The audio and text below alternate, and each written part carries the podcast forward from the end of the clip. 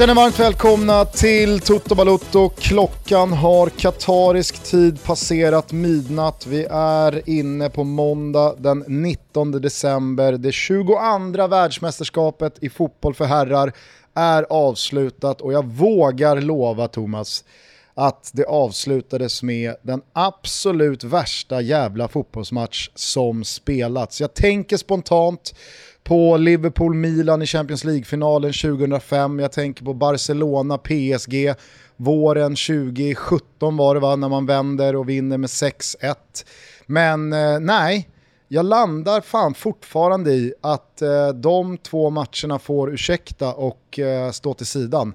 Det här var det jävligaste man upplevt. Ja men nu är det ju någon jävel som ska mejla och minnas tillbaka till någon jävla Nordkorea på 60-talet som vann någon match och helvete vilka mål som gjordes. Vi är historielösa och det ska hagla in det. Men eh, det är som du säger, det är alltid svårt i stunden att eh, ha perspektiv och zooma ut och minnas tillbaka till vad man kände exakt där och då. Eh, men eh, nu är man ju inte så känslomässigt engagerad i den här matchen, vilket på ett sätt jag kan tycka att det gör det lite lättare att eh, liksom ha perspektiv och, och att vara lite utzoomad när man, när man pratar om en match och jämför den med andra stora matcher som har spelats. Och, äh, men jag, jag kan inte minnas när jag har varit neutral och ändå liksom upplevt en sån här jävla nervpers. Nej men alltså, så, som du säger, neutraliteten eh, spelar ju stor roll. Magnituden på matchen, alltså att det är en VM-final, det blir ju inte större än så. Det, det, det gör såklart också sitt. Uh, ur, ur, ett eget subjektivt perspektiv så är det väl klart att man kan nämna ett par svenska landslagsthrillers. Uh, 4-4 mot Tyskland eller för de eh, som är lite äldre som i detalj eh, och, och liksom med, med, med, starka minnen kan minnas eh, Rumänien, eh, kvartsfinalen 94. Eh, det, det, det, finns säkert flera andra... Men det är inte andra... det vi pratar om heller. Nej, det finns säkert flera andra svenska matcher man kan eh, bolla upp. Jag som Roma-supporter eh, drar mig till minnes till eh, kvartsfinalen mot Barcelona 2018 när man gör 3-0 på Olympico och avancerar till semifinal. Men 0-3 i prutten mot Fio i Europa League. ja, ja, ja, det minns inte jag, för då var jag på walesisk bar. och kolla rugby istället. Det är fan den fetaste matchen jag upplevt någonsin. Rugbymatchen som Wales ja, men alltså allt detta sammantaget så, så, så landar jag någonstans i att det vi precis fick uppleva på Lusail, det, det, det, det är, det, är eh, det, det, det sjukaste man varit med om. Vi kan börja med att du så lätt och ledigt bara benämner arenan som att det vore San Siro, Wembley eller Camp Nou. Äh, Paul vad, sa vad heter det sa du? Aldrig hört förut. Nej, nej visst. Men å andra sidan så har den i sitt fullständiga namn, alltså Lusail Iconic Stadium, ett adjektiv som fan jag, jag, jag, tycker någonstans liksom gör sig rätta här. För att hostar man den här matchen, hostar man den här VM-finalen, hostar man alltså, den här delen av inte bara fotbolls utan också idrottshistoria, då är det ett prefix som jag tycker de, de bottnar i. Så att, nej, jag, jag, jag, jag måste verkligen eh, understryka att eh, allt det pissiga med det här mästerskapet, allt det vedervärdiga med att eh, det här landet eh, fick föräras med ett världsmästerskap och alla jävla negativa med rätta rubriker som har omgärdat eh, den här fotbollsturneringen så slutar den ju med en fotbollsmatch som jag tror i alla fall här och nu för alltid kommer minnas med, med, med glädje och värme. Eh, det, det, det, det, är ju faktiskt eh, det som fotbollen kan göra med den. Eh, när, när sporten utspelar sig på det här sättet, då, då, då, över, då överskuggar den allt, då övervinner den allt. Det är någonstans där man landar. 8K-skärm, bra stämning, norra Europas största dessutom. Alltså det, det gör ju att man ändå får lite fotbollsfeeling som att man vore på plats eh, när när eh, bilderna zoomas in och det, det, det, blir ett sånt här drama. Men du som ändå var på plats, kan du jämföra det med någonting? Alltså hur var, hur var stämningen? Kan du beskriva lite mer? Nej men eh, alltså, ja det, det, det, är klart att jag kan. Eh, jag, jag, kan beskriva den, jag vet inte om jag kan jämföra den med någonting som, som gör att man liksom nej, För det är ju något annat, eller hur? Ja, ja, nej men verkligen. Och, och herregud, vi har ju pratat om det här liksom recency bias förut. Att det är svårt att sortera ens minnen och erfarenheter eh, och, och tankar så här tätt in på någonting otroligt. Eh, men eh, vad gäller saker och ting man har varit på plats på läktaren och beskådat med sina egna ögon och kunnat ta in via alla ens egna liksom, eh, sinnesfilter nej, då, då, då, måste det här vara liksom det, det, det, det värsta eh, någonsin. By far måste jag säga. Men kunde du leva i stunden liksom? Kände du att det var VM-final? Med allt det konstiga som Eh, har varit och att spela mitt under vintern och dessutom så har du ju arbetat med det här mästerskapet och liksom kört hårt i en månad. Så kunde du stanna upp och förstå att det var en VM-final som utspelade sig? Jo, men eh, någonstans kunde jag faktiskt det. Vi pratade om det i minibussen hem från arenan här till hotellet, att jag, jag sa det att nu har inte jag liksom i, i närheten av lika många matcher i tjänsten och i jobbet som Lasse Granqvist eller Hasse Backe eller Olof Lund eller kamerakillarna som, som eh, är i vårt gäng här. Eh, utan jag är ju ganska liksom färsk fortfarande i, i den här branschen. Färskingen i ligan. Men ändå så har jag ju alltid tänkt på att jobbar man med en match så är det så otroligt svårt att liksom omslutas av själva fotbollen och kunna ta in den på något annat sätt än att man faktiskt är i work mode och man har en sändningsslott som man ska ut till eller ner till. Eh, man har någon eh, intervju att göra i mixade eller det är en text som ska skrivas eller vad det nu är. Alltså jobbar man, då blir det liksom en, en, en form av blockering mot att liksom svepas med rent emotionellt. Men alltså på något sätt så får man väl ändå vara glad att det blev så idag, eh, så hade ju jag en ganska liksom marginaliserad roll i sändningen. Jag var med ett kort inhopp eh, en halvtimme innan match och när, när det inhoppet var klart så visste jag att jag ska inte vara med i sändningen Eh, igen för en ganska bra stund efter slutsignalen. Det ska vara eh, prisceremoni och först efter den så ska jag och Olof in och vi ska någonstans försöka summera mästerskapet på, på 10 minuter. Så jag visste ju med 25 minuter kvar till avspark att nu kan jag faktiskt gå in på den här arenan och någonstans försöka uppleva en VM-final så som den är tänkt att upplevas. Och det, det, det, det, gick nog fan till slut för att när Mbappé skickar in straffen till 1-2 reduceringen och det är game on och man börjar känna att Ja men just det, Argentina har ju faktiskt mjukklass i det där pannbenet och Mbappé är ju fortfarande den kanske bästa spelaren i världen just nu på att när han är i zonen så kan han lösa det här på egen hand. Och nu är det bara ett mål och blir det oavgjort, ja men då är det en förlängning och vart ska den ta vägen? Och det här kan verkligen ta vägen precis vart som helst. Eh, och, och, från, från 1-2, då var det bara att åka med. För att fram till dess så var det ju verkligen bara ett lag på banan. Frankrike gör ju en oerhört svag match i 70 minuter. Deras första halvlek är ju sanslöst hädisk. Eh, och, och, sen så får man ju liksom ge det till Deschamps som inte ens väntar in halvtidsvilan utan han agerar med ett dubbelbyte redan efter 40 minuter och försöker väl på något sätt liksom väcka laget. Och det är väl det som är så jävla häftigt med dels det här argentinska laget men också fotboll som sport att du kan ha hur många skickliga fotbollsspelare som helst rent tekniskt, fysiskt, eh, alltså du kan rabbla alla attribut som finns. Men när det verkligen gäller i de största matcherna då är det huvudena som det handlar om. Då är det liksom, det, det, är det mentala det kokas ner till. Och såklart små marginaler. Det gäller att ha lite stolpe in, det gäller att ha något domslut på sin sida eh, och, och något eh, motlägg som går åt rätt håll. Eh, och och äh, det, det, var, det var ju en scenförändring som man aldrig hade kunnat liksom drömma om. Eh, jag skrev det på Twitter att... Det var ju, det var ju scenförändringar. Ja, nej men verkligen. Och, och jag skrev det på Twitter, alltså, jag såg eh, Argentina vara fullständigt överlägsna mot Australien i åttondelsfinalen i 82 minuter. Sen så håller de på något jävla sätt på att eh, sjabbla bort det och, och, och, ta den matchen till förlängning.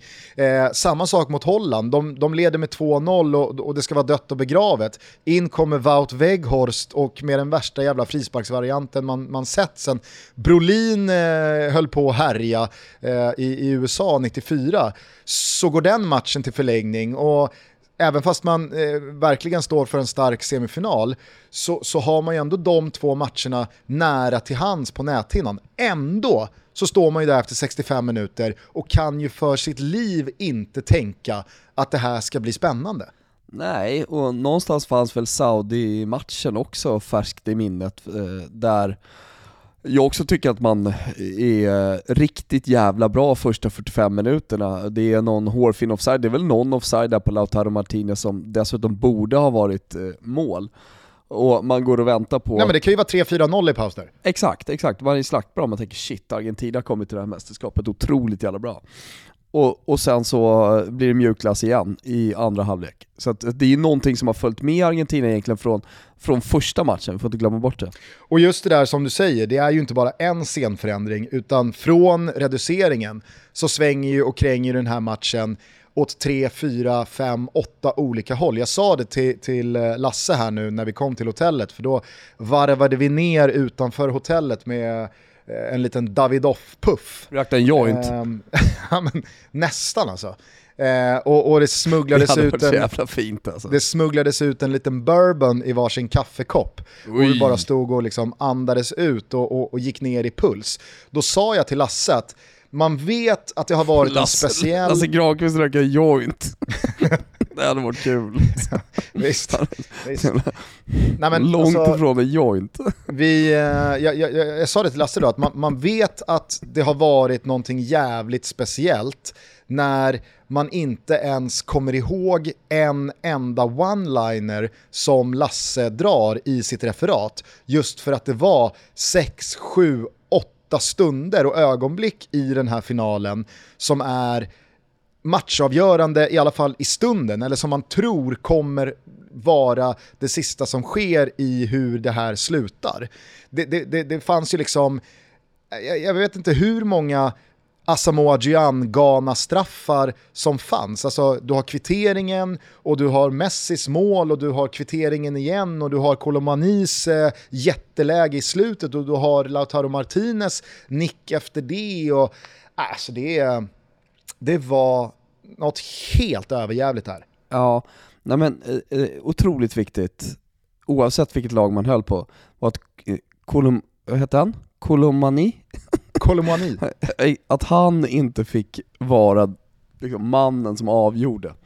Som ska dyka upp på varenda jävla quiz som kommande 40 åren. Ja, nej, verkligen. På något sätt, det, det, känd, det kändes rättvist mot VM-turneringen att, att det var inte Kolomani som, som blev den stora hjälten. Nej men och på tal om liksom den, den, den, den, den sista avgörande brickan i det här spelet så är det väl lite samma som gäller för Gonzalo Montiel.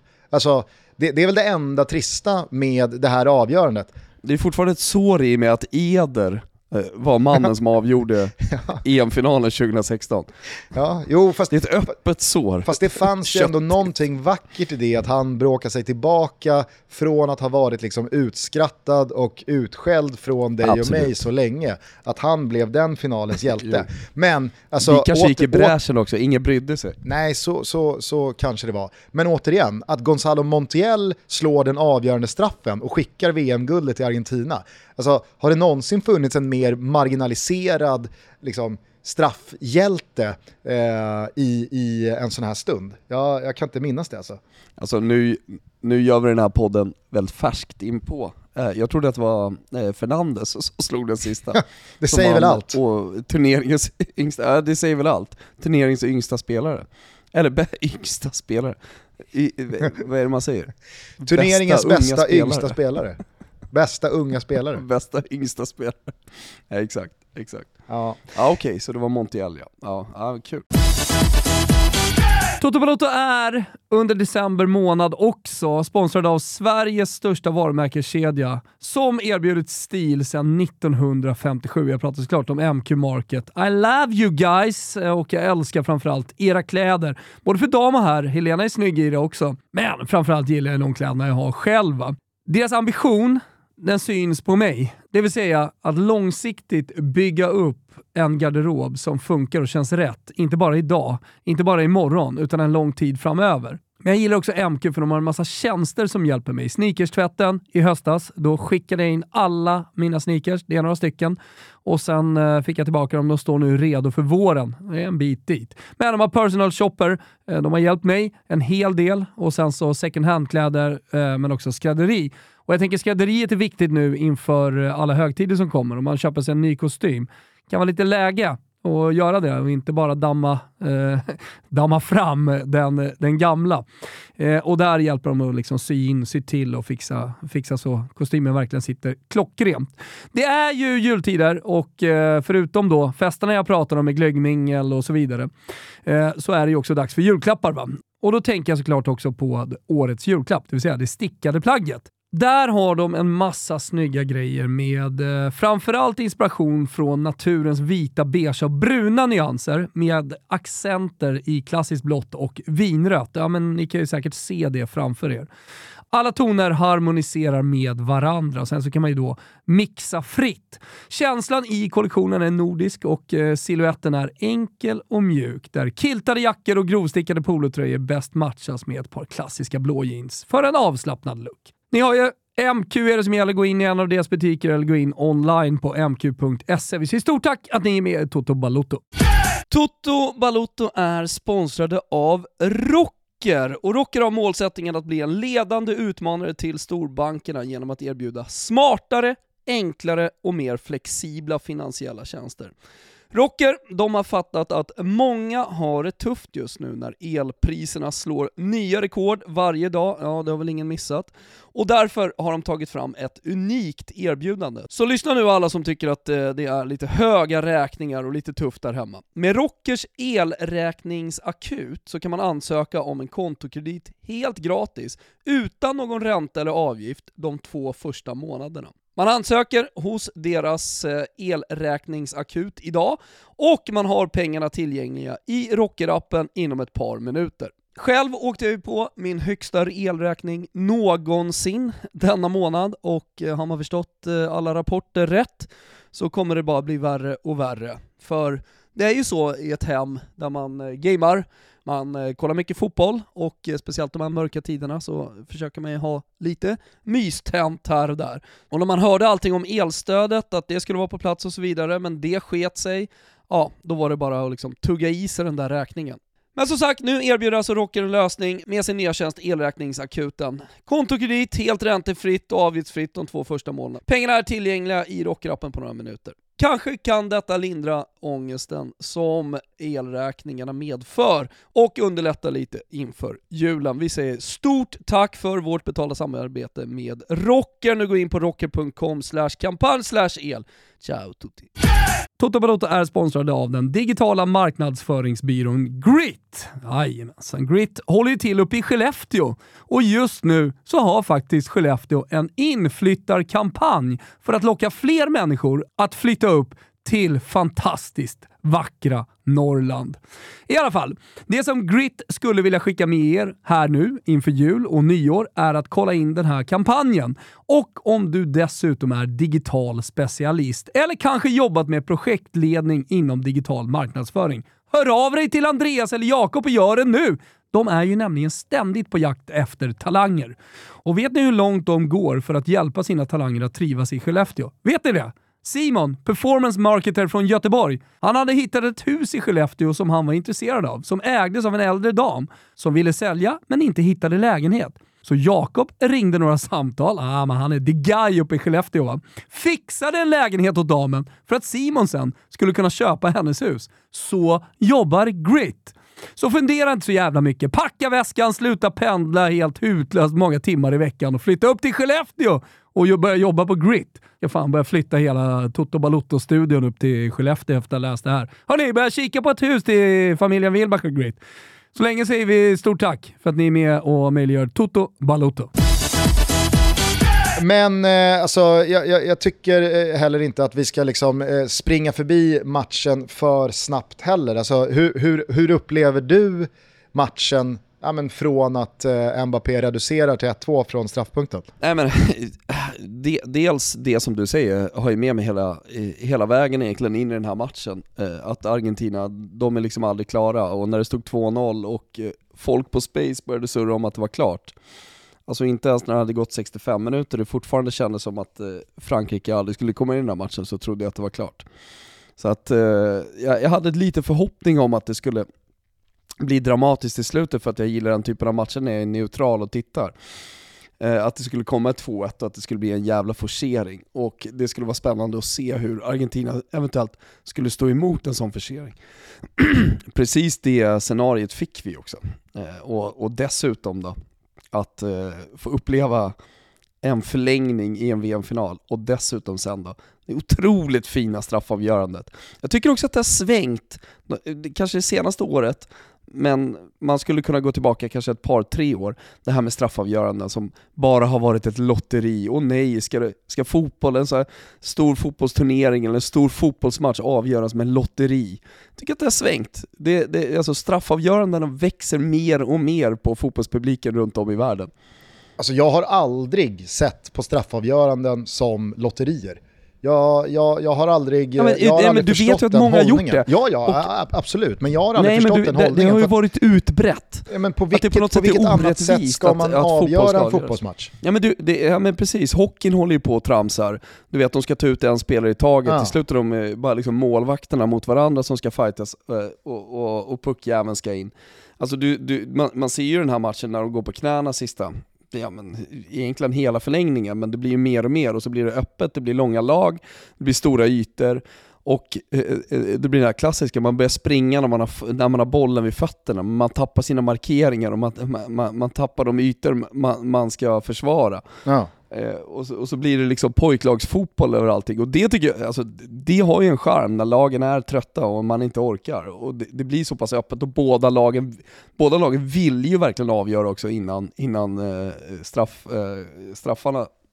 Så att eh, det, alltså på, på det sättet så, så får vi ändå det här ja, men tre mot tre i hockeyn höll jag på att säga, just för att det är så liksom, trötta lag i, i slutet. Och den som vågar mest kan man ju tycka kanske ja, har ha mest att vinna. Jag tycker med det sagt också att äh, fan, Argentina gör det bra, fram till att det där jävla pannbenet ska fram igen och de ska försöka lida sig till, eh, till, till en seger när man har en ettmålsledning. Ja, nej absolut. Alltså, jag, jag, jag eh, följde med eh, veckad panna eh, diskussionen i eh, SVT-studio här för några dagar sedan när Jonas Eriksson eh, han, föreslog eh, att man skulle liksom ta bort förlängningen helt och hållet och gå direkt på straffar för att förlängningar de är så tråkiga, de är så tillknäppta och det är så lågt tempo och båda lagen blir så defensivt försiktiga och alla går bara och väntar på straffar. Nej, men, dels, dels så kan jag tycka att man liksom berövar ju en publik eh, på ytterligare 30 minuter spänning, man berövar fotbollslagen på 30 minuter möjlighet att faktiskt avgöra. Men det jag tycker är liksom den stora tankevurpan, det är ju att om man tar bort förlängning och kör straffar direkt, ja men då är det väl klart att de sista 20-25 minuterna av den ordinarie tiden på samma sätt hade präglats av eh, hur förlängningarna ser ut. Så att det, det, det blir liksom jag vet inte, jag, det, det, är en lösning som inte håller hela vägen i, i ekvationen för min del. Och, och sen så kan jag liksom så absolut tillstå att många förlängningar blir ju tillknäppta och präglade av att båda lagen är jävligt rädda för att göra ett misstag Men, vet, och att det ska kosta hela matchen. Hela fotbollsmatcher blir tillknäppta och eh, det händer speciellt mycket. Alltså VM-finaler i historien har ju präglats av just eh, liksom större rädsla än mod. Även Champions League-finaler, alltså stora fotbollsmatcher generellt sett som gäller väldigt mycket just de 90 minuterna, en titel eller, eller en plats i, i, i nästa final. Ja. Så, så det, alltså det, det, gäller, det gäller ju inte bara sista 20 minuterna, utan det, det kan ju verkligen, ja men som sagt, att, att rädslan på något sätt tar över. Nej men precis. Och, och menar, eh, att man alltså, spelar med minim det handlar ju om att man spelar med minimal risk då i det läget. Och med minimal risk så innebär det ju att man inte kan anfalla för då riskerar man ju att bli kontrad på. Exakt. Det var, det, det var någon hörna i den här matchen i slutet också, jag kände bara slå inte in den här hörnan Argentina. Ta en Nej. kort hörna, håll i den här jävla bollen så slår man in den och håller på att åka på en kontring. Men det är typ Montiel som, som kliver in och tar ett gult kort när Frankrike är på väg fram liksom. Ja. Nej men jag menar, det, det är väl det- den det- mest klassiska sägningen kring finaler, att finaler spelar man inte, finaler vinner man. Alltså det är det enda som eh, koms ihåg eh, när allting är över. Och det är väl det som är charmen tycker jag med de absolut största matcherna, att det finns en sån jävla nerv, att det finns en sån laddning, att alla inblandade vet hur mycket det här betyder, att det präglar matcherna. Jag menar, är, är det någonting folk motsätter sig med liksom, ligalunkmatcher så är det väl just det att de kanske ser ut på ett annat sätt för att det är en match som där och då inte betyder speciellt mycket för Nästan som två historieskrivningen. olika sporter. Exakt, så att jag menar, de, de, de finaler som har eh, stått och tickat 0-0 och varit bara liksom skuggboxning, jag menar, de, de har sin charm och de har sin absolut naturliga förklaring. Men när vi då bjuds på en sån här final så blir ju också alla intryck och alla känslor och alla upplevelser så oerhört mycket starkare. Och du och jag har ju nästan alltid pratat om alltså, riktigt bra matcher som rallarslagsmål. Att båda lagen går på offensiven, man, man, man blottar hakan och man blottar nyllet och man eh, släpper armarna över bröstkorgen och, och, och torson för att man fokuserar istället på att få in en riktig jävla högerkrok själv. Och att det är det, det är de mest underhållande matcher som finns att titta på när fotboll spelas på det sättet i en sån här stund. Det finns ju ingen sport som ens kommer i närheten av att tävla med dramatiken i det. Och jag tycker den här förlängningen, alltså den, den, den går ju till historien som ett av de värsta rallarslagsmål man har sett när båda lagen fullständigt kastar karta och kompass bara över relingen och, och, och, och går för det där avgörande Så jävla knockoutslaget. mysigt var det alltså. Ja. Ja. Nej, det, det, var, det var Alltså det, jag, jag, jag är inte ett stort fan av att kolla om fotbollsmatcher. Spela in och, och, och liksom titta i efterhand. Jag, jag har alltid haft svårt för det. Under, li- speciellt under de senaste 15 åren, eh, när, när det har varit matcher man faktiskt har tittat på. Eh, Ja. Eller man har kommit hem sent och så har, har, man, har man spelat in en match eh, eller kollat på den i repris, ja idag är det ju playtjänster så att jag vet inte fan. Jag talar ju definitivt inte till vår unga publik och de fattar ingenting vad jag håller på och surrar om.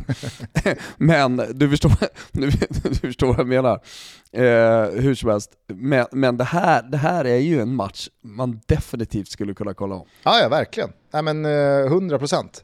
Och eh, jag, jag, jag måste säga det, alltså, jag, jag eh, hade ju en önskan inför den här finalen, jag vet inte om vi pratade om det i, i, eh, i Toto i lördags där när vi summerade mästerskapet och blickade så smått eh, fram emot finalen. Jag vet att jag i alla fall sa det i, i sändningen här ikväll inför matchen, att min enda önskan det är att Argentina inte får en billig straff liksom adderad till de billiga straffarna de har fått hittills i turneringen och att diskussionen kommer handla om det. Straff eller inte, de, de, de mjuka straffarna och de billiga straffarna, de, de tenderar ju ofta att ta över eftermälet och att det är det folk ska diskutera. Nu, nu får ju Argentina en sån straff, Frankrike får en likadan straff.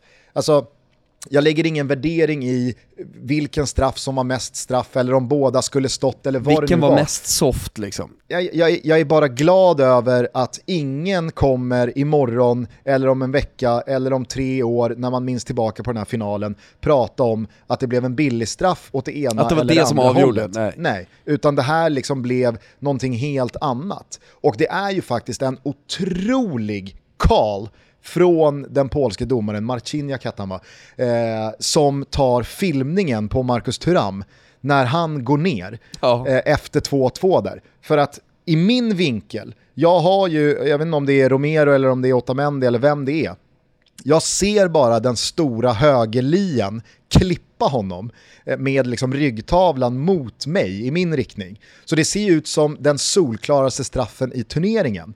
Men att han går in och tar den filmningen och vad jag har förstått på de få reprisbilder jag har sett eh, och på snacket efteråt eh, så, så, så var ju det ett helt korrekt beslut. Så att, jag vet inte, jag, jag, jag, jag är glad över att den här matchen inte på något sätt, tror jag, kommer handla om eh, att det var något felaktigt domslut hit eller dit. Nej men eh, det finns ju alltid de som kommer vara missnöjda med, med domarinsatser och det finns ju alltid någon som kommer prata om det och vilka straff som var mest straff och sådär. Men det, det, det är inte rubriker efter den här matchen. Det finns, finns ingenting med, med domaren tycker jag eh, som på, på något sätt avgör den här matchen. Utan jag tycker, jag tycker han håller ungefär samma nivå åt båda lagen och han är konsekvent i bedömningen också matchen igenom. Verkligen. Eh, har vi sagt eh, det vi vill säga om själva matchen? Eh, ska vi prata lite mer eh, efterspel? ja, det kan vi väl göra. Eh, det kan vi göra. Jag, jag tänkte bara fråga dig, är det, är det någonting du vill ändra på? Nu får du inte göra det, men jag, jag tänkte bara, vi kunde bara kolla, eller jag tänkte bara kika. Är det någonting du vill ändra på från din eh, VM-11 som vi tog ut i lördags? Nej, För det enda jag, jag funderade alltså... på det var eventuellt om jag skulle ha eh, Emiliano Martinez som målvakt då istället för Bono. Alltså, det, det är ju hans räddning på Kolomanis eh, sista läge i förlängningen.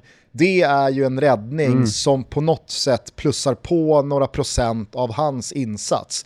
I övrigt så tycker på jag att... På tal om grejer man kommer minnas. Jo men alltså så här, han, han räddar en straff, absolut. Eh, men jag tycker att hans insats i den här finalen gör liksom inte sådär jättestor skillnad på min samlade bedömning Nej, av hans okay. insats i VM. Jag tyckte vi båda nämnde honom som en av eh, turneringens absolut bästa målvakter. Men, men någonstans så kan jag väl tycka att eh, Bono som symbol tillsammans med Saiz för den marockanska defensiven ändå kan få stå kvar där. Jag vet inte, man kanske ska byta vilka, till vilka eh, Emilio Martinez. Ja, det, det, det, det, kvittar lite. Det, det är ju oavsett vad, det är ingen monsterinsats han gör där han spikar igen och liksom räddar Argentina fem gånger med eh, turneringens eh, värsta målvaktsinsats hittills. Så att nej, det, var väl ingen självklar Ja, grej jag skulle vilja ändra. Eh, jag tycker att eh, jag, jag, fick lite vatten på min kvarn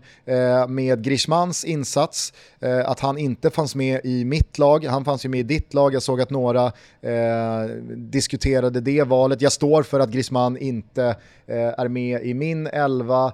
Eh, vi hade ju inför finalen eh, Messi som turneringens bästa spelare tycker också att det är kul att jag säger till dig att nu får vi väl se, skulle Mbappé göra mm. två eller tre mål i finalen så kanske man får revidera det. Det sjuka är ju att alltså, Mbappé gör hattrick i VM-finalen, ändå mm. så trumfar han inte Messi, tycker jag, som gör två mål han, eh. han, sätter väl, han sätter väl till och med fyra, fyra bollar i nät, sett eh, Jo, om vi räknar in straffläggningen, absolut. Men... Ja, ja, det ska ju inte räknas in, jag menar bara att det, han har ändå fyra bollar i nät i en, i en VM-final. Ja, ja, ja verkligen. Men, men, men faktum kvarstår ju att hattricket till trots så blir han inte liksom, turneringens bästa spelare eh, ändå. För att Messi gör två och han slutar med bucklan i handen.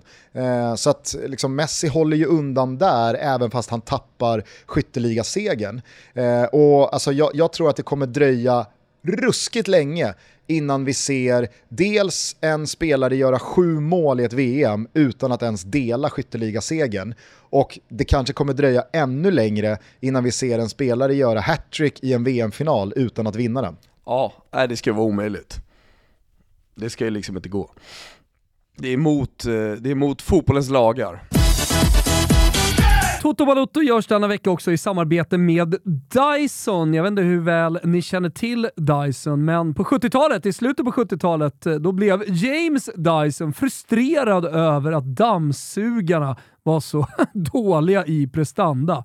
Ja, men det är nog en del som är lite äldre och lyssnar på det här som kan känna igen sig. Och när han tog isär den så upptäckte han det många vi äldre har gjort, nämligen att påsen var igensatt av damm och det fick då såklart suget att sjunka. Han hade då precis innan nyligen byggt ett industriellt cyklontorn för sin fabrik som separerade färgpartiklar från luften med hjälp av centrifugalkraft.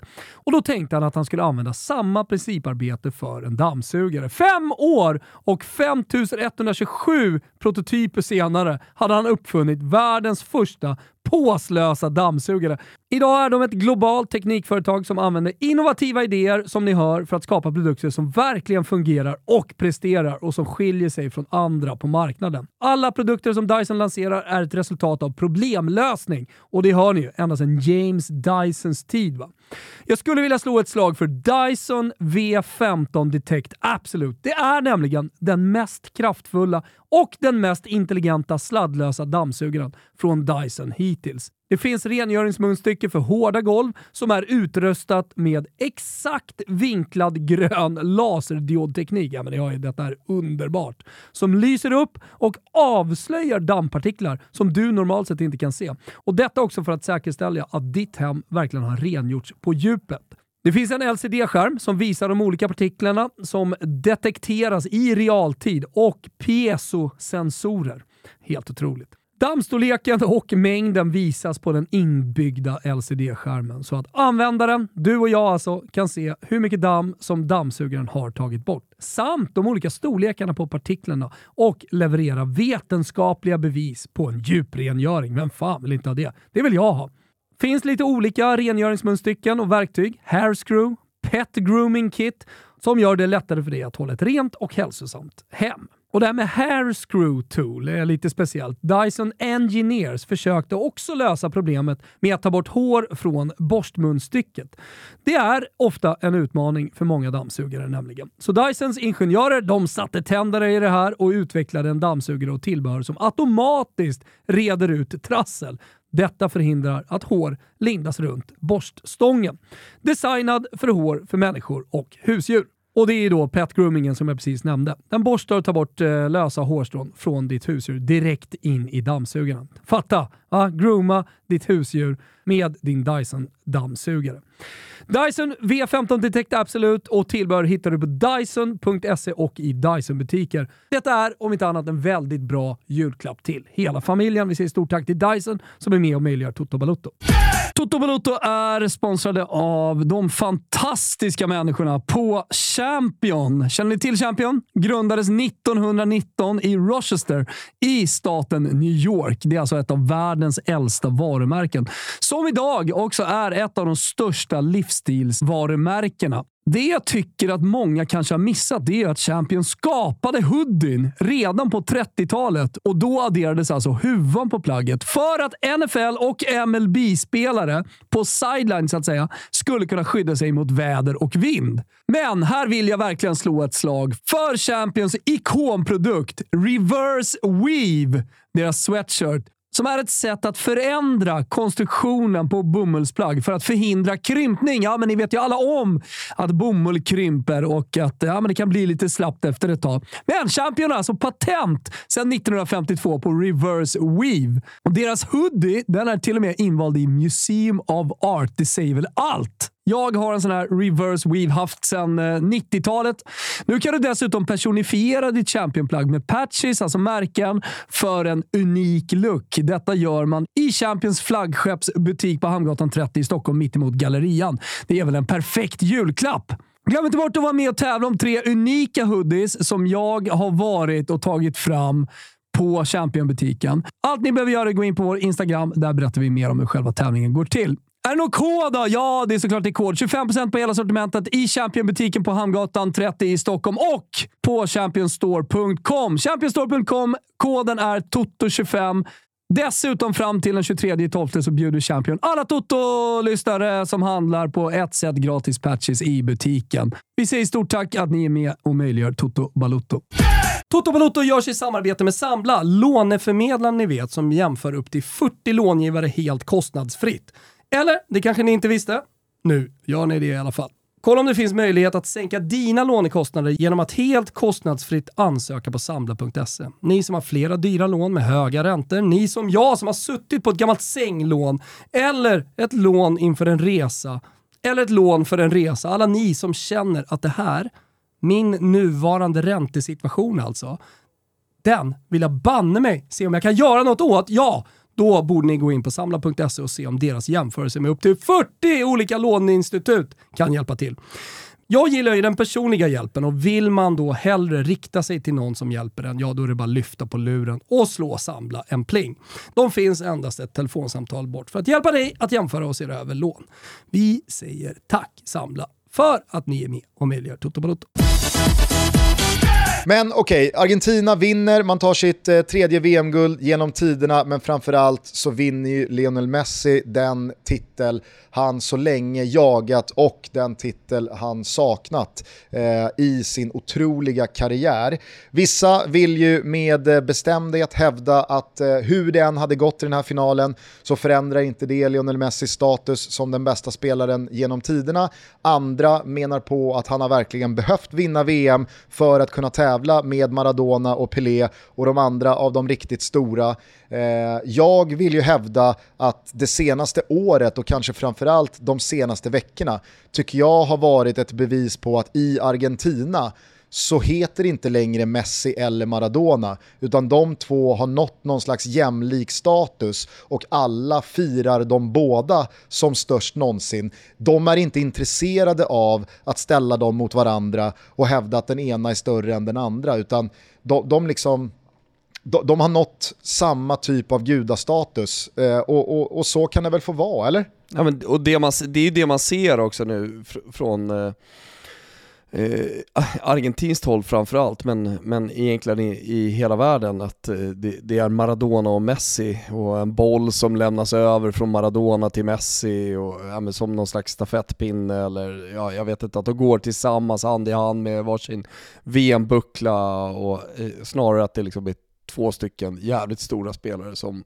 var bäst i världen under sin tid när de spelade. Det man däremot, eh, eller jag... För det är ju jag, så jag ser på det, två, två, två otroliga spelare. Jag, jag, jag kan liksom inte skilja deras fotbollsgärning eh, liksom från varandra, för det var två olika... Det, det, det var en helt annan sport på den tiden som Maradona spelade, en helt annan sport idag och det, det, är så, det är så svårt att jämföra och varken du eller jag kan gå tillbaka till Pelés tid och, och, och frambringa några känslor kring hur det var att se honom spela fotboll första gången. Du har väl i och för sig eh, dina VHS-band? Jag kommer alltid tillbaka till att det var liksom råskinnens 80-tal som spelades och, och Maradona kom in och, och spelade fotboll som man aldrig hade sett förut. Eh, alltså, Messi har också spelat en fotboll som man aldrig har sett förut. Alltså, det är de spelarna som för fotbollens utveckling vidare, eh, alltså de, de som bryter gränser i sitt, i sitt fotbollsspelande. Det, det, det, är de som blir störst i slutändan, eh, de som är unika. Eh, och, och där, där är både Maradona och Messi och Pelé Eh, och kanske ett par till. Liksom. Du har ju helt rätt i att jag inte kan, eh, kan referera till Pelé med eh, speciellt mycket kött på benen, men jag vill ju minnas att du har ju dina VHS-band du har ju eh, sett uh, mer eller mindre jag har ju varenda dem. fight uh, han gjort, så att, uh, du, du, du kan ju svara på det där bättre än vad jag kan. Ja. Det jag däremot kan känna nu när Argentina vinner och Messi fick lyfta den där bucklan, det är ett litet stråk av, av sorg att Maradona inte fick uppleva det, utan att han är borta sedan två år. Mm. För jag hade väldigt gärna liksom följt Maradona under den här turneringen och sett honom på läktarna eh, och hört honom... Hade du det? Eh, ja, det Sett till hur du såg ut det, det, i Ryssland? Det hade jag verkligen. Nej men jag, jag, jag, hade, jag, hade, jag hade tyckt att det hade varit eh, så jävla fint, eh, dels, dels för honom men för alla argentinare men kanske också för oss andra i resten av världen att få höra Maradona själv prata om det här, prata om Messi eh, och, och, och, få delge sina känslor kring allt det här. Eh, men nej, jag, jag, För jag, visst handlar det om ändå en fin relation, alltså Messi och, och Maradona i slutet och så? Jag har aldrig upplevt något alltså, annat, du, du, eh, utan jag, jag har alltid nej. tolkat det som att liksom, Messi har varit en, en ögonsten för, för Maradona. Eh, och, och, att han alltid har liksom bara, bara hyllat honom. Sen så har väl han såklart eh, alltid liksom älskat att han av folket har hållits lite högre. Eh, det, det, det, får man väl eh, såklart utgå från. Och det behöver väl inte han be om ursäkt för. Eh, men äh, jag, jag, jag, jag landar någonstans i att för, för min egen del så tycker jag att det har blivit liksom mer och mer ointressant att slå fast vem som är den bästa av dem och vem som är den största genom tiderna. Ja, men epoksurret är ju mycket bättre ju. Ja, ja jo. Man var, man, ja men det är ju det, alltså man, man, man störst under sin tid. Och man, man, man, man bröt gränser och man var banbrytande liksom på många olika plan. Spelade en fotboll som man inte har sett förut. Allt det där som jag upprepar här nu. Ja. Eh, det, det, det, det är mycket mer eh, det blir mycket mer rättvist mot båda spelarna, eller mot alla spelare som man, som man jämför med varandra. Ja, och, och, det jag också tycker är liksom vackert i det här och det som jag tycker är kul i den här stunden och i den här diskussionen, det är ju att under det ett och ett halvt år som har eh, löpt sedan Argentina vann den där Copa America-finalen. Eh, förvisso inför tomma covid-läktare och liksom under en period av fotbollen där det inte riktigt kändes lika mycket på riktigt som det eh, gjorde eh, innan coronan och som det har gjort eh, det, det, det, det kanske senaste året. Så är det ju att Messi har förvandlats och förändrats och tenderar att mer och mer påminna om, kanske inte liksom Diego Maradona i sig, men han har ju adderat stråk till både sitt spel, men kanske framförallt sin personlighet och sin karaktär och sin output och attityd som mer påminner om en människa av kött och blod och en, en, en liksom folkhjälte i stil med Maradona. Så det finns ju någonting vackert i att Messi tar de här sista stegen mot evigheten och tronen och platsen i alla argentinares hjärtan som mer lik Maradona och en spelare som mer påminner om honom än som den han varit i 15-16 år innan dess. Nej men du vet ju när Argentina vann det här mästerskapet, det var ju när han liksom kollade in i Wout Weghorst eh, ögon och, och bara dra åt helvete under den där intervjun. Ja, men absolut, det är kanske som den, den tydligaste stunden, men jag tycker liksom även uh, ute på planen så, så är det liksom uh, en, en, en, mycket mer don't fuck with me-mässig. Uh, dels i sättet han spelar men också i hur han för sig och rör sig. jag vet inte om du såg det, men hur han liksom tydligt signalerar mot Mbappé efter 3-2 målet, när han går och knyter näven innan Frankrikes avspark. Alltså det, det, det, det är ju tydlig adress på den knutna näven mot Mbappé. Att liksom, vad, vad fan säger du nu? Jo, men jag älskar adresserade knyt, knutna nävar. Ja. Bland det bästa jag vet. Ja men verkligen. Och, eh, underska, underskattad gest liksom, för det, det, det, den är inte passivt aggressiv, den är aggressiv snarare. Alltså den lutar mer åt att vara aggressiv. Ja, men man kommer undan med den ändå. Den är, den är, den är inte respektlöst. Den, det, det, är mycket känslor i den, i den eh, knutna näven eh, som är adresserad. Och sen även när han är uppe på podiet eh, och tar emot priset som turneringens bästa spelare, när han går förbi bucklan, att han är där och rör den och pussar den och tar, I katarisk på, mantel. tar på pokalen. Nej men det var inte då, utan det här är ju liksom i stunden innan. Ja, jag vet, när han passerar bucklan. Innan och det är ju liksom så här en av de eh, tröttaste oskrivna reglerna som finns, att man får inte röra pokalen innan man har vunnit den och det ska visas sån jävla respekt gentemot det. Där och då så, så vet man... Men han hade liksom ju vunnit den. Nej, nej, absolut, men du fattar vad jag menar, att liksom så här, många gjorde ju ett stort nummer av det där. Att liksom, det där kanske inte Messi för tio år sedan hade gjort, utan då hade han kanske snarare då eh, väntat på eh, den, den korrekta stunden att nudda pokalen för första gången. Nu går han förbi, eh, nu går han förbi bucklan och kysser den och liksom så här, ah, vad, vad, fan, vad, vad, liksom, vad ska folk säga? Jag, jag, jag är världens bästa spelare, jag är turneringens bästa spelare, jag har vunnit den, eh, jag, jag, jag kysser väl den om jag vill, men som du det nämner. Det var ju en annan pokalgest som fick mer, som fick mer rubriker. Nej men så är det ju, för, för, för där är väl ändå Messi. liksom ögonblicket... Messi hamnade ju i skuggan. Där är ju ögonblicket som fortfarande gör Messi till Messi, för att jag vill någonstans tro, även fast jag inte upplevde den riktiga Maradona. Jag fick liksom den dopade eh, föredettingen so, so, som bara liksom var en, en, en, stor mörk skugga av sig själv. Men den riktiga Maradona, han hade ju givetvis kränkt av sig den där rökrocken som emiren eh, krängde på honom och, och liksom bara låtit den falla till marken i någon slags eh, eh, gest att här ska inte någon jävla katarier komma och liksom prägla vår stund. Det här är bilder och ett ögonblick som vi i Argentina med våra tröjor, med våra färger ska få ha för oss själva. Ni ska inte komma och lägga något jävla Qatar-filter på det här. Men jag vet inte om, om Messi liksom hinner överväga ifall han ska ta av sig den där rocken. Nu står han ju och lyfter pokalen i den och tyvärr kan jag tycka så är det ju en bild som alltid kommer liksom ha ett stråk av Qatar i sig när man kommer titta tillbaka på stunden när Messi lyfte VM-bucklan för första och förmodligen enda gången. Ja men just det är så jävla farligt då. Alltså VM spelas ju i Qatar. Alltså jo, hela mästerskapet fan, är ju det, det var väl ingen som tryckte Allting på... är ju Qatar, vadå ska de ljuga om att det ska vara? Nej men det var väl ingen som tryckte att, på... Att de är i Qatar och spelar? Det var väl ingen som tryckte på Diego någon jävla sombrero 86? Men vad tycker du att den manteln symboliserar då? Den symboliserar Qatar. Men jag gillar ju beduinerna till exempel. ja. Jag tycker beduinerna borde få schnitzel i det här eh, avsnittet. Det finns något exotiskt med beduinerna, man byggde upp hela det jävla templet i öknen och alltihopa. Det var nästan lite gåshud. man bygger upp ett, beduintält ute, ute i öknen. Ja, jag, har, jag har alltid, alltid haft stor respekt för beduiner. Även, även jag, fast jag...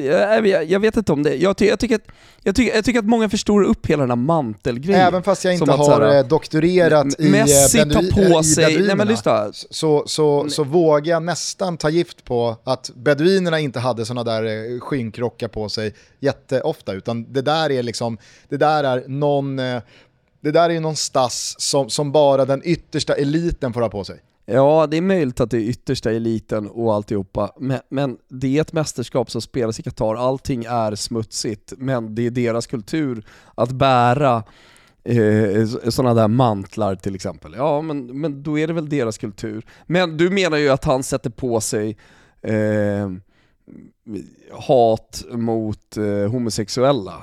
Alltså, han, alltså, i den där manteln så finns det så mycket symbolisk kraft mot allting som är skit med Qatar. Ja. Det, det, det kände inte jag. Jag kände snarare att så här, fan, synd att han döld, dolde den argentinska landslagströjan när han gick upp där, snarare än att, det, att han på något sätt la över sina axlar allting som är dåligt med Qatar. Det var en fucking mantel. Ja, nej visst. Alltså, det, alltså, det är väl klart jag, jag, jag, jag, jag kände inte det symboliskt starka, röviga i det som många ville Nej, få. nej, men det är väl klart att liksom så här, vissa kanske tenderar att dra det för långt. Jag också, jag vet inte. Jag, jag kände i alla fall att det må vara deras mästerskap, men det där är inte deras stund. Låt det där vara Messi, lagets och Argentinas stund. Alltså, Qatar och Fifa har präglat det här mästerskapet. Hade det varit Tyskland och han hade fått ett par läderhosen på sig som symboliserar eh, sup, eh, eh, prostitution och eh, en jävla massa knarkande. Det är ju vad läderhosen egentligen symboliserar. Då, alltså, då hade ju ingen reagerat. Ja, jag vet inte. Jag, alltså, skit i den där jävla manteln. Folk, folk jagar upp sig så jävla mycket av att han satte på sig den där jävla manteln. Kan vi tycka att det... För, för mig symboliserar den beduinerna. De har ändå någon slags respekt för mig. Alltså. Varför är jag inte förvånad över att du ser på den här stunden som snarare synd att inte alla hade på sig rockarna än att det var någon slags respektlös eh, liksom, eh, filterpåläggning från katariskt håll. Jag vet inte, det, det, det är någonting också att den där rocken är så ful också. Det, det finns inget att dölja det ser ut, på den där podiet. Det ser ut som en billig ja, rökrock. Det, finns man, absolut noll. det ser ut som en billig rökrock som superproducent Kim Wirsén kränger på sig efter ett sämre knull när han ska gå ut och ta en cigg på balkongen. ja, det är möjligt. Rufsig i håret och jävlig står han där med sin liksom slaknande ja. lekamen hängandes bakom det illa dolda skynket. Få är de inte de, de, de lite sämre knullen, skrek besked så här års. Ja, nej men... Eh, vi, Mer regel än undantag. Vi, vi tycker väl eh, uppenbarligen eh, olika eh, om, eh, om symbolvärdet Jag menar bara i, att det inte var symbol, symbol, nej exakt. Men eh, så, så kan det väl få vara. Eh, ah, jag, jag, jag vet inte riktigt eh, om det är någonting mer jag just nu eh, 01.47 eh, lokal tid eh, med en taxi mot flygplatsen om eh, två och en halv timme Eh, vill, eh, vill säga om det som precis varit. Eh, det, det, det, finns så jävla många lager i det här mästerskapet, i liksom hela build-upen och alla år fram till avspark, till de veckor som varit med matcherna som spelats, med de otroligt eh, polariserande diskussioner och konflikter och debatter som varit. Eh, allt som det här liksom VMet har fört med sig, hur mycket det kommer prägla framtiden, hur eh, otroligt etablerat sportswashing som begrepp har kommit att bli för väldigt många svenskar tror jag. Eh, jag tror att eh, vi i mångt och mycket kommer liksom om 10-15 år blicka tillbaka på eh, Qatar-VM som någon form av vändpunkt eller i alla fall ett paradigmskifte eh, i hur liksom den moderna fotbollen förändrades. Eh, det, det, det, det, känns som att det fanns en fotboll innan det här VMet och att det kommer finnas en fotboll efter det. Sen är jag mycket väl medveten om att sportswashing har existerat i det tysta mycket, mycket längre än vad du och jag och väldigt många andra eh, liksom ens har varit medvetna om och att det har varit jävligt mycket eh, förkastligt och tveksamt med den moderna fotbollen i många år även innan det här.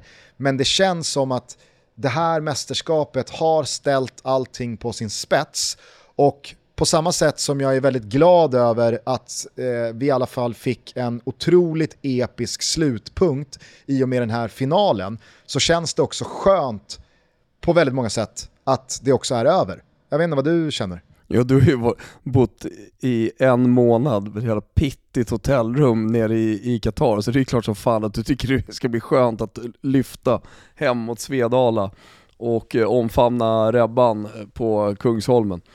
Men eh, jag, jag, jag, förstår ju vad du menar såklart, eh, bortom liksom, dina egna personliga känslor så fattar du vad du menar. Det ska bli skönt, vet du, det ska bli skönt att vända blad. Två veckor vet du, då spelar vi boxing day fotboll igen i, i, på, på, på öarna. Två veckor? En vecka? Är det en vecka bara? Jajamän. Ja herregud vad tiden går fort hörru.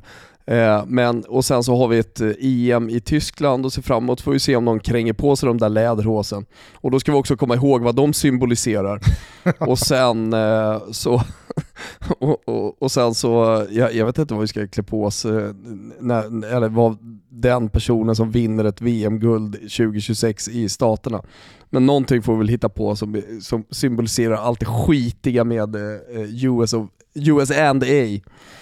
Men, eh, men det, det, är klart att liksom bli, alltså så här, gå från det här qatar som har, ja men, det har präglat så mycket av världsfotbollen och så mycket av eh, eh snacket de senaste, framförallt året. Du spår eh, alltså... Så, du spår så är det alltså att vända en, på det bladet och gå vidare därifrån. Du spår alltså en framtid där Victor Nilsson Lindelöf om ett och ett halvt år eh, kommer stå där på podiet i eh, München är det väl, eller blir det Olympiastadion i Berlin som hostar EM-finalen 2024 och av Alexander Seferin mm. och Olof Schalz, rikskanslern i Tyskland, tvingas kränga på sig ett par läderhosen innan han lyfter eh, bucklan. Och så ytterligare så två år senare så står eh, O'Neill där och pajta on och trycker Donald Trump tillbaka vid maktens hand och får en puffra i högernäven innan han eh, lyfter eh, VM-bucklan mot skyn. Det är, vad du, det är vad du har i din glasklara spåkula. Innan han går upp och släcker Infantino på scen.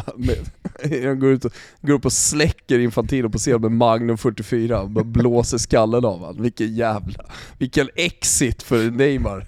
Galna Python alltså. Han släcker i Charlison som inte ja, har tagit bort tatueringen. Tatueringarna.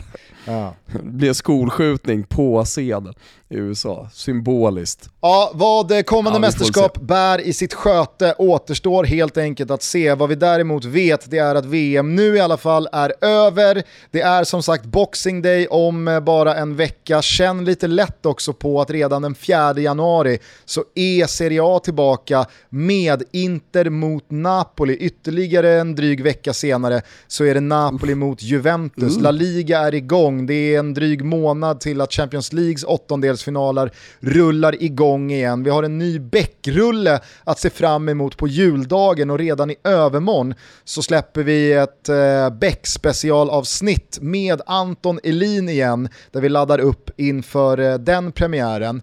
Det är Toto Balutto eh, hela jävla jul och nyårsperioden, ingen behöver oroa sig för det. Det är, det är helt enkelt så att de här kugghjulen bara fortsätter snurra. Ja men så är det exakt. Eh, Erik Niva kommer tillbaka också och årssummerar och det blir väl det sista vi kommer tillbaka till Qatar-VM då, för det blir väl, ett, blir väl ett litet segment att, att uh, prata om det. Han har ju varit på plats, jag vet inte, har ni mötts någonting där nere? Ja, men... Uh, Känns som att han mest har suttit och chattat. Ja, nej, men det var faktiskt ett, ett par veckor sedan. Vi, vi sprang på varandra ett par gånger under gruppspelen. Men sen, så, sen så har vi inte setts. Däremot så, som du är inne på, så har vi hörts när vi då har försökt få till en årssummerande traditionsenlig sittning den kommer, men vi ruckar lite på traditionerna. Det blir ju så med ett VM eh, nästan hela vägen in eh, på eh, Kalle, eh, att eh, man inte riktigt får ihop kalendrarna, eh, så att eh, den, där, eh, den där stunden med Niva, den får bli i början av det nya året istället för eh, på nyårsafton som traditionen vanligtvis bjuder. Ja men det blir ju kanon. Det här är vårt 41 avsnitt sedan den eh, första november eh, och med det kan vi i alla fall för nu stänga detta VM. Och jag vill bara konstatera en sista gång att jag tycker att eh, Argentina är värdiga mästare. Verkligen. Och, och vi ska heller inte glömma bort det, och en gång för alla, så liksom, nu, nu, nu säger jag det för sista gången. Jag kommer säkert säga det hundra gånger till bara för det. Men, men det är inte de som är bäst i den första matchen. Det är inte de som är bäst under gruppspelet. Inte ens fram till åttondel eller kvartsfinal, utan det handlar bara om att ta sig vidare. Men de som kan växa under turneringen, de, de vinner sen i slutändan. Det kanske vi ska komma ihåg lite fram, eh, framgent här när vi kommer till eh, Champions League åttondelar också. Det är inte de som har varit bäst i gruppspelet som i slutändan kommer vinna, utan snarare tvärtom. Preach! Det är verkligen bara att rikta ett eh, stort jävla välförtjänt grattis till både Argentina, men kanske framförallt Lionel Messi, som får kröna en helt otrolig karriär med det VM-guld han så länge har eh, strävat efter och suktat. Så att eh, hur man än är lagd, var än hjärtat finns, så tror jag att alla håller med om att vi precis har upplevt ett stort stycke fotbollshistoria. Ja, det har vi gjort. Eh, det, det, var en helt otrolig match. Den eh, kommer man ha med sig lång tid framöver. Och eh, till och med så att man kan se om den. Det var, det var faktiskt helt fantastiskt. Stort tack också till alla som har kommit till Space. Det är ett par tusen personer som har varit där under den här morgonen. Vi har haft jävligt kul tillsammans under fem tillfällen. Och vi ses igen framöver, vi kommer göra det här igen. Ja, och jag vill då också bara passa på att rikta ett stort tack till alla som har kollat på våra sändningar här nerifrån. Eh, alla som har kommit med eh, glada tillrop eh, till mina insatser. Det har varit en ovan och knepig roll detta VM. Jag har gjort mitt bästa tycker att jag levererade helt okej. Okay. Det har varit jävligt mäktigt att eh, jobba sida vid sida med eh, den kanske hårdast arbetande människa jag någonsin träffat i form av eh, Olof Lund. Så att, tack till alla som har varit med på Simor. Och nu har jag ju pushat för alla stundande fina fotbollsrättigheter som rullar igång igen på Simor. Men det finns ju också många som lyssnar på det här som också älskar den amerikanska idrotten i form då kanske framförallt av NFL. Och då vill vi ju såklart påminna alla er som dels har ett Simor eh, Premium Plus-abonnemang, men kanske framförallt eh, er som inte har ett, att eh, det är Christmas Day med amerikansk idrott på högsta nivå, då Simor visar hela nio stycken NFL och NBA-matcher på juldagen. Så att vi har sagt det några gånger här under december, men vi säger det en sista gång, det är ett riktigt, riktigt kul kul paket att få under granen, ett Premium Plus-abonnemang. Så att, eh, skaffa det om ni inte redan har det, så har vi det sagt. Ja, jag lägger det där lite åt sidan och fokuserar på, på Beck och Beck-avsnittet med Ante Lelin som kommer här nu på onsdag. Och så får eh, eh andra kolla på NFL och allt vad det är. Nu tycker jag att vi stänger ner det här mästerskapet och vi låter superproducent Kim Wirsén helt själv välja fritt vilken låt han går ut på. Men jag tycker att det ska vara den låt han helst själv hade lyssnat på när han står där med slak pitt och tar en cigg i en rökrock på balkongen efter ett deppigt knull. Det är precis den låten jag vill höra nu. Ja, det är den känslan man vill åt. Underbart. Hörrni, stort tack för att ni lyssnar. Vi, uh, hörs, vi hörs på onsdag igen. Det gör vi. Ciao tutti. Ciao tutti.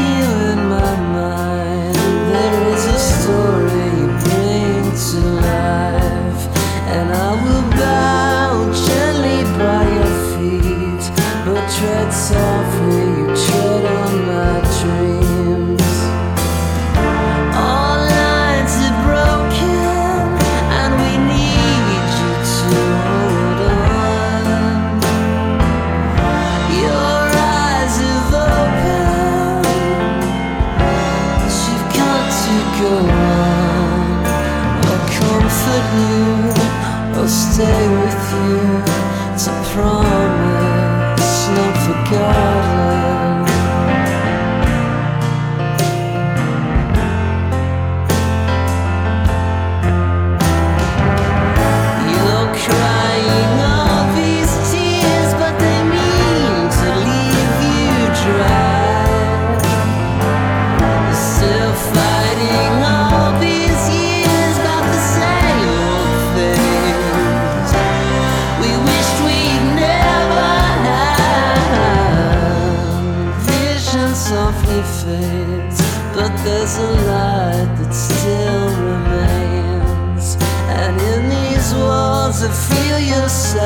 You